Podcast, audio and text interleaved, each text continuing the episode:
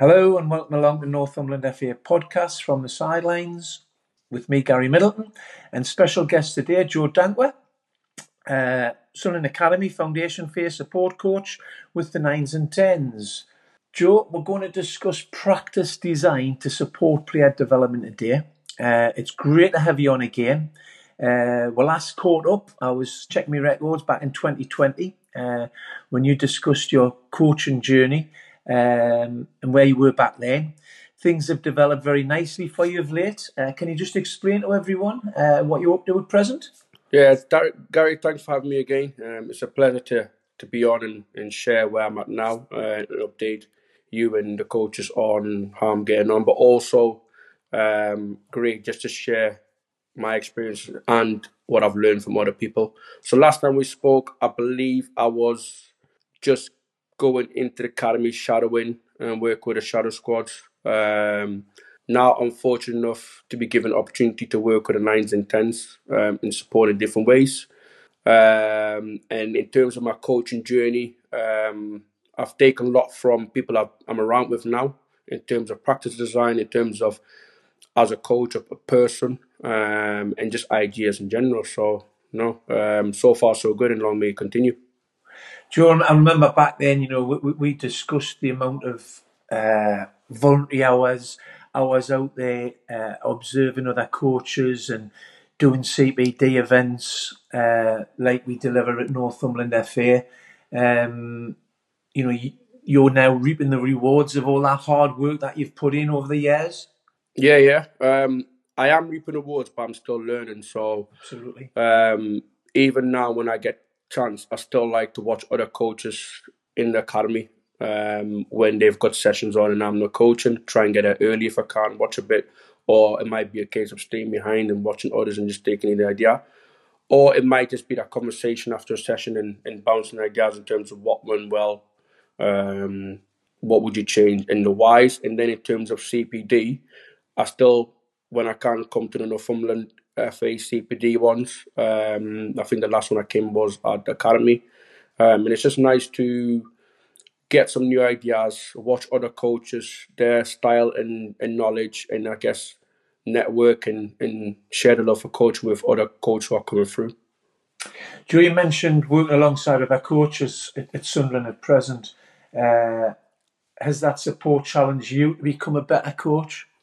Yeah, hundred percent. I think what is what was really been an eye opener for me is is how much detail goes into coaching and planning a session, and I guess the reason, the why, and how you're doing it, um, how to build relationship with players, um, who needs what, so which player needs what, and which which what session you're doing, um, what is what is their background ability, SEN needs, home situation, um, and in terms of block of work.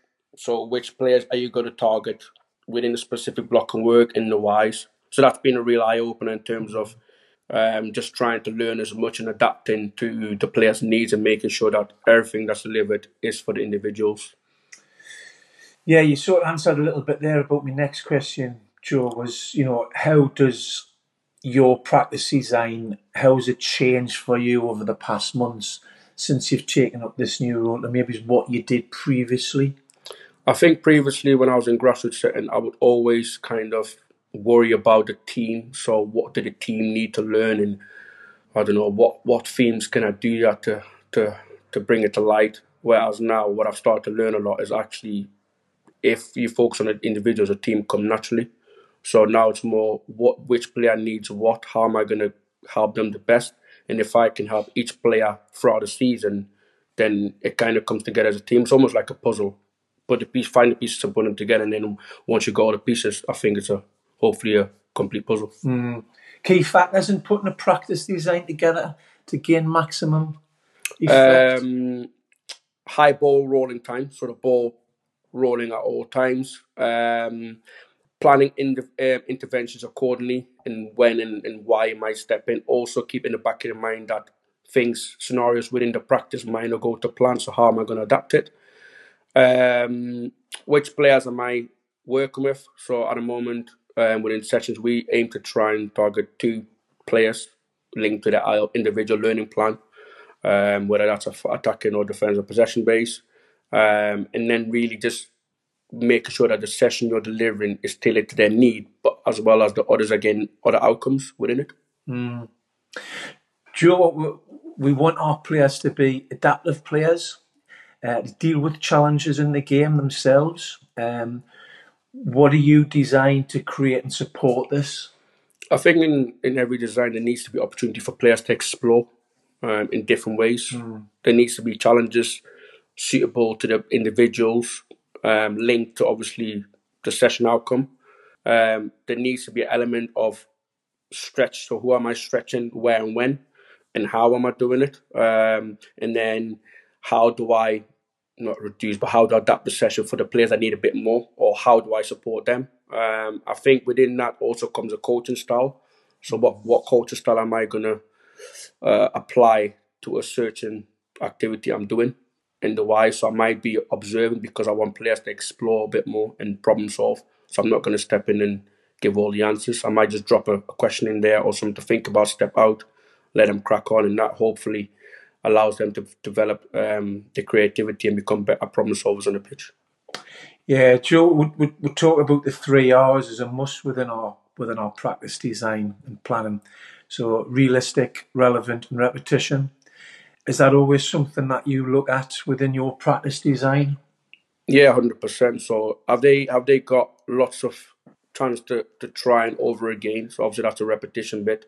Um, is it realistic to what happens in the game? So is it is it does it allow them to have clear pictures of what happens in the game or what might happen? And is it relevant to the development? Is it relevant to the theme um, that we're looking to develop on? Um, and I think if you can do that within a practice design, look, it doesn't always have to be all of it. It might just be I might might focus on one R specifically in a session, but the other R's will come out of it naturally. Or it might be spending more time on the relevant spot, but knowing that a re- repetition and relevance will will come in. Yeah, you, you mentioned the, the players' needs when we're when we're designing a practice. Um, is that something that we need to look at at the, at the very start uh, of what design of what the players require uh, before we start develop a session? Hundred percent. I think ultimately why we are are there or for me coaching is for the players not for myself i'm there for the players so i think it links into knowing your players and having a building the, the relationships i think once you've got a relationship you then know how to challenge and, and help the player and then i think once we've got that then it goes to your observa- observation tools within i don't know a game or training session and just kind of stepping back and really seeing um, where the players are and what they need um, what I try to do a lot of is link to the six capabilities so of the game. So whether it's scanning, movement, um, and then try and really hone in on what they need within a session and, and so on. And you would look at the individuals before the team to make sure that we connect with them uh, and make sure the practice is relevant to the individuals? Yeah, hundred percent. I think the individuals are important to, at the forefront of everything we do. Yeah. Really, um, because within the setting I'm in, fortunate to be in, it's all about the individual pathway. It's not really about the team itself. So yes, the team comes into playing a team, but actually it's how do we support the individual needs of the player throughout their journey? Mm. And I guess how do we keep them involved and loving the game? Obviously, I'm in an environment where it might be a bit more, I say, all respect, uh, intense at times. So, how do we keep them loving football? How do we keep them want to come back to the building by creating a positive environment? Um, but then at the same time, how do we really help them as individuals that they know they were there for them? So it goes back to relationship building. So you know, knowing that I'm coming to training and my coach is going to help me and having that trust, knowing that they're going to leave with something. Yeah, re- realism. You know, it, it, that that's really important. That what we deliver uh, through the week actually looks like what the players play on a Saturday and Sunday. Yeah. Um, you know, how would you say that that's developed for you with what you deliver now, Joe? I think that's something that I'll be honest and say when I was in a grassroots environment, um, I didn't really have much experience around it, and I didn't really um, have the knowledge on how to bring it to life. Um, going in the environment I'm in now, I'm fortunate enough to work around amazing people who will challenge me. Um, I am willing to listen and take on board whether that's positive, negative, but also challenge me knowing that it's for the better and for the players. Yeah. Um, and just having an honest conversation in terms of if you don't know something, just ask how do I bring realism to my session, and they might show or think about this. And that if I was in a grassroots session, I'll probably go out and watch other coaches a bit more in a different environment or same environment than me, and maybe ask a question on how do I bring that to life in my session. I think the more you can give them the players within the session, the clearer it'll be for them in a in a game based situation um, whether that's match match day or training, and then you can kind of link it into the questioning. So then you can ask the questions on what does it look like in the game, what might happen in the game. Okay, what would you do then? Can you see why we're doing this, and then kind of becomes more interactive. and that directional practices, uh, the importance of them, because that ultimately looks like the realism of a of a game on a Saturday and Sunday, Joe. Yeah, I mean the game is to to score more, concede less, isn't it? So Yeah. it's a game of how do I get past you, or how do we get past you to score. Um, and I, I think the game football is quite simple, and at times we look at the game and potentially want to complicate things. Well, in reality, it's actually can I score more than you, and if we do that, we win the game. So having that linked into practice where there is an element of that, I guess, an element of transition, which happens a lot in the game. Um, it then prepares them more for what actually happens in the game. Yeah, and, and, move, moving on, um, how important is the is the progression from activity to activity um, to make sure that the players have the, the ball rolling uh, to get the most from the session? Um, so we talked about repetition uh, can be added into our practice, but should still look like the game as well as being challenging for the players. Yeah, I think having a, a clear focus on objectives and how you're going to do it is key. I think you can link it right from the warm up. It sounds silly, but I don't know if I'm doing um, a one v one defending, I might do a one v one tag game. So can you get a ball or can you tag your partner's ball and, and the other player is trying to keep it away by moving their body, but actually the other players working on pressing, getting there fast, slowing down, um, timing of the movement, forcing them in the area where I can steal the ball. Um, then linking into a technical practice where now it's a bit more about the whys and how. So why do I need to get there quick or use my body to force them away? Then you're now going to a tactical element. How do I delay them? How do I win the ball? Um, and then I guess in the game, then you just make reference to it. So I think whatever we do, we can link it right from the warm up right to the phase of playing, and by doing so, then you can, I guess, for as a player, the, the learning becomes progressive. Yeah. Um, and it's not a case of right, we're doing this, it's done, right, we're going to move on something. It's actually it links in, and then obviously for players, depending which age you work at, it, they need time for their brains to process information. So if the information is linked, then hopefully some of the information stays. I'm not going to say all will, but some will stay, and then you can kind of build up that prior knowledge within the session, and then kind of slowly add to it, add to it, and then hopefully it comes together. You'd like to think that that learning with the practices being linked Yeah. will start to drip feed through into the into the players. Yeah, definitely. I, I think I see it as a. ah, I gave- an example not so long ago of a of a plant. Like start the session, you plant the seed, and then as the session goes on, you add a bit of water. And we all know what happens with plants. I'm horrible with it, but if you add a bit more water, if you add too much water with it, the plant doesn't survive. Yeah. And I think that's the way I look at it as a brain. So, you know, start a session, give a clear in- idea to the players of what to expect and what we're doing and who who is who's learning what. That's the C done. And then I guess as the session goes on, give them a chance to explore, but then just add a bit of water. Um, as it goes on, that could be linked to my coaching points and my interventions. And then hopefully by the end of the session, it's grown a little bit. And then following week or whenever we see them next, we just keep adding, adding it. And hopefully by the end of the season, regardless of results, regardless of happens on a match day, that player has kind of turned from a seed into a, a hopefully a, a well grown plant. Yeah, talking about challenges and challenging your players within within the group that you've got, um, overload practices. So we might set them up gain success at the start, Yeah. but ultimately um, adding challenges in with the players um, can support. Yeah, yeah, definitely. I think it goes back to what I said earlier on in terms of who needs what. Yeah. So an example is if I've got a player who's very good at defending one v one, I might put him in a lot of two v one situations. So now it's about right how and How does he deal with yeah, that? how do I now deal with the two players? Yeah. How am I going to delay them? Why do I need to? Um, what sort of things do I need to be aware of? What space am I trying to protect? And how am I protecting the goal? And I think you can be clever with overload practices because you can stretch them in different ways Yeah.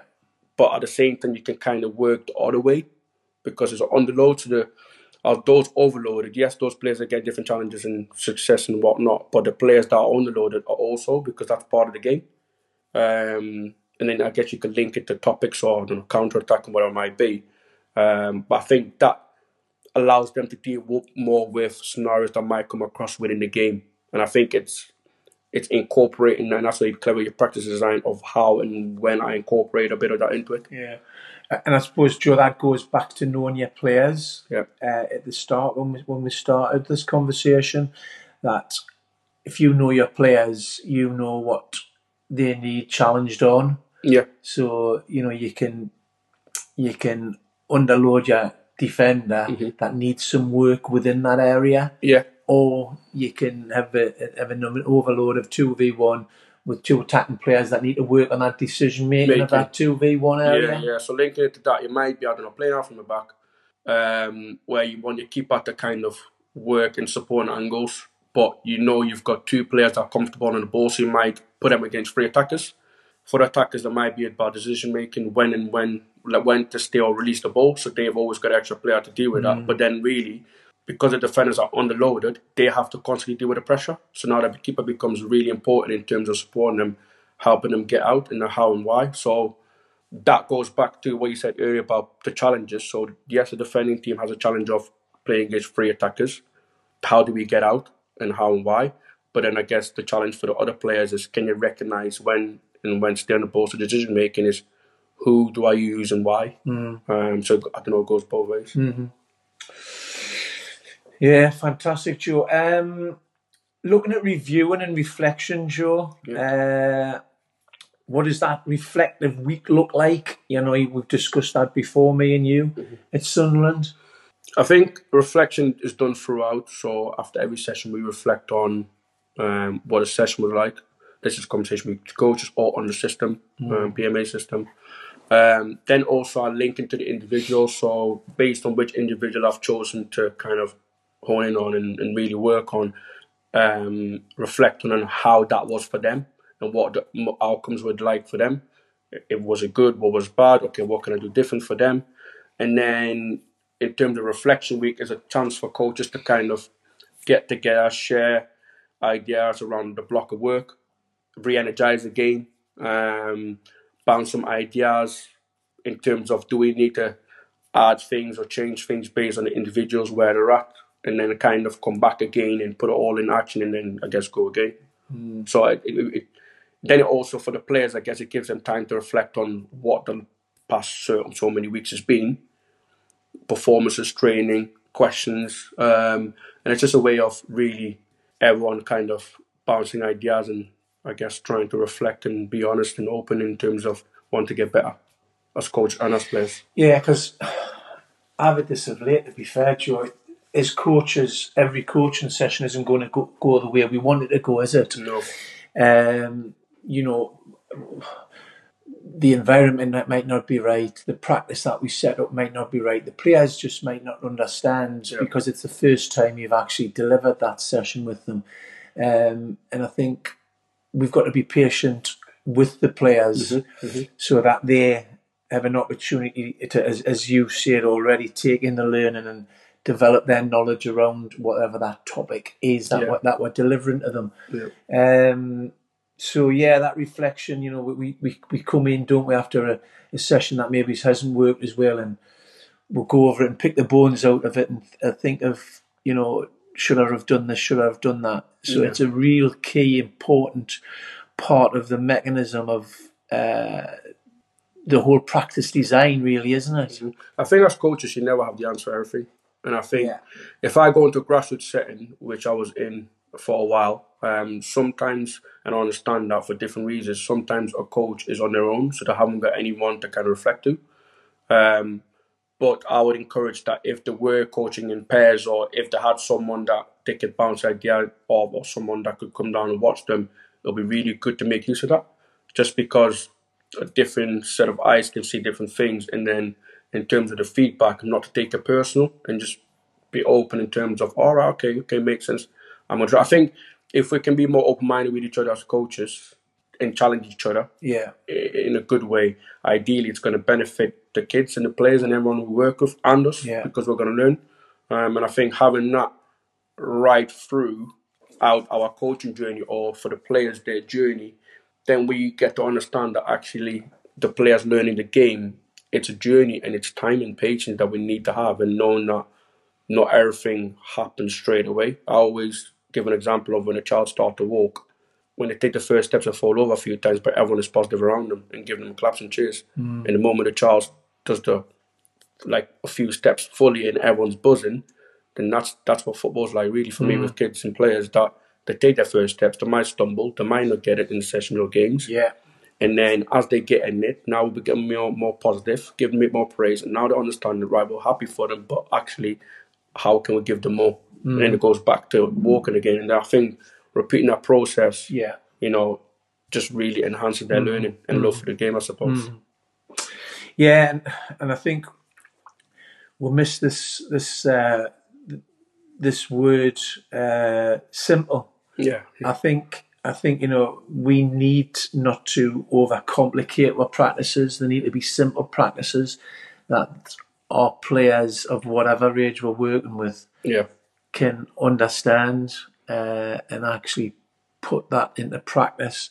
Um, No, to be fair, I think I'll be honest and say that from a coaching journey, that's something I struggle with because I had all I knew what I was trying to get out of session in my head on on paper, but then it was the executing of it. Yeah, And at times I would waffle a bit rather than being clear and concise and direct with the message I was trying to mm-hmm. get across. And mm-hmm. that's something that I've been fortunate enough to work on over the past two to three years with people around me.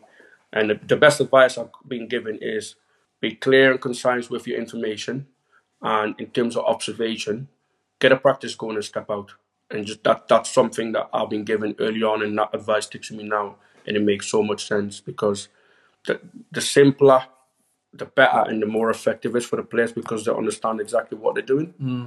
And the moment you try and complicate and give it information and I guess be as detailed as you want, it, it kind of they kind of lose concentration, and because the kids just want to play hmm. or players just want to play really, and it's then goes back to interventions of how do I use it, be clever. The ball's rolling right. What do I drop in now? Yeah. Without stopping the whole game yeah, you know, give this player a little challenge, right? Your challenge is this, the game is going on, and then at, by the end of the session or whatever you're doing, each player has their own challenge, but it's still playing the game. Mm. Um, but yeah, I think simple and effective is, you know, really good if you can do it. And I know it's hard, but it goes back to, I guess, as a coach, getting out there, learning, observing, being open minded, and just trying to reflect on your practice. And hopefully, mm. as you're doing that, and you become more skilled and confident in your abilities, then the the effectiveness and simpleness of the session comes out. Mm.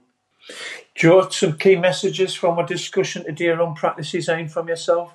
Um, I think um, putting the players first, so understanding the players' need, um, who needs what, um, interventions within your session. So when am I going to step in and drop this challenge and When am I going to progress it further?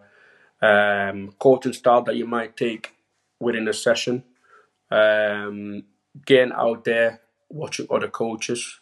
And I think the big thing for me is just being open minded in terms of feedback and reflection and understanding that the coaching journey isn't a marathon. It's not about getting as many qualifications or getting to the top. It's more a case of developing yourself as a person. And if you can be a good person, I like to think you become a good, good coach because you can build relationships and put your players first and kids. Joe, it's been an absolute pleasure, pleasure again today. Uh, thanks for sharing your thoughts around practice design uh, and good luck with your new role at Sunderland. Pleasure and hope to be back in the future. Thank you. Thank you, Gary. Thank you. Take care. Cheers, Joe. Bye.